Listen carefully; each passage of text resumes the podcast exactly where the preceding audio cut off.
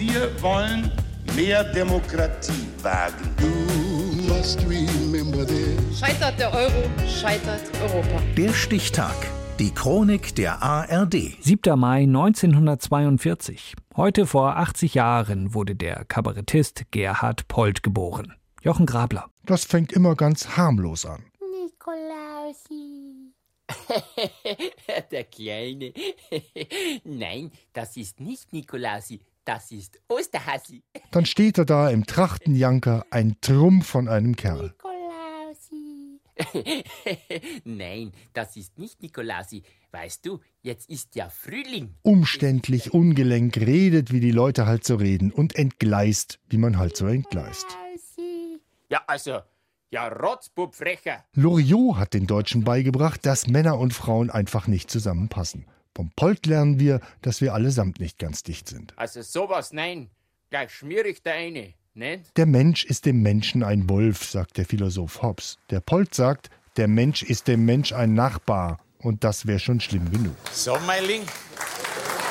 Erst recht, wenn der Nachbar auch noch hinter der Schamgrenze wohnt. Mit der neuen Frau aus dem Katalog. Nicht zum Aushalten. Ja, ja. Ja, ich meine, sie heißt Meiling.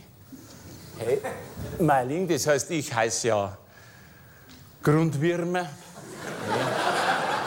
Also, mein Grundwürmer, geborene Ling. Die Mutter flieht mit dem Kriegskind vor dem Bombenhagel ins erzkatholische Altötting. Ein Zimmer über einer Metzgerei mit Auskochgeschäft. Im unaufgeräumten Nachkriegsmünchen spielt er zwischen Ruinen und Bombentrichtern. Er studiert Politik und Skandinavistik und Altgermanisch.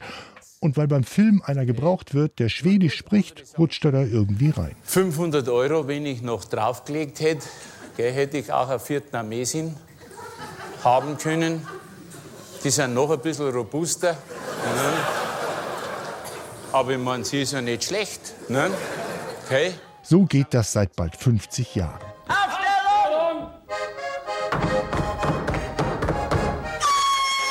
Bühnenprogramme, meist mit den Biermöselblosen, Radio, Filme, Fernsehen, fast wie im richtigen Leben und immer spielt er die Leid. Jetzt brauche ich Hilfe. Hundsgrippe, Grantler, Grattler, Geschwollschädel, das ganze Geschwerl hinterm Gartenzaun. Vergelt's Gott. Bitteschön. Alles auf der Straße und im Wirtshaus erlauscht und beobachtet. Und selbst wenn er nichts sagt, dann reicht auch das. Beim ZDF haben sie ihn zensiert. Er soll nichts sagen über den CSU-Innenminister Zimmermann, nichts über dessen Meineid, schon gar nicht Old Schwurhend. Und was macht er?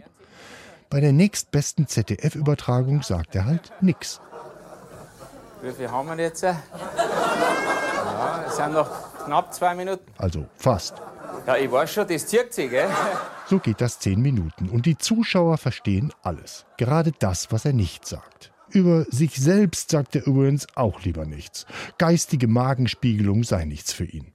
Als ihn Sabine Christiansen zu ihrer Talkshow einlädt, sagt er ab, da habe er keine Zeit, da wäre er daheim.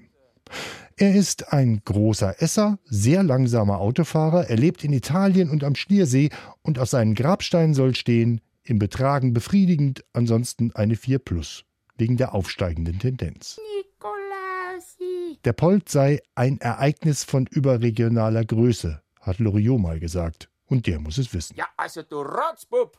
Nicht? Das ist ein Osterhasi. Heute wird Gerhard Polt 80. Der Stichtag. Die Chronik von ARD und Deutschlandfunk Kultur. Produziert von Radio Bremen.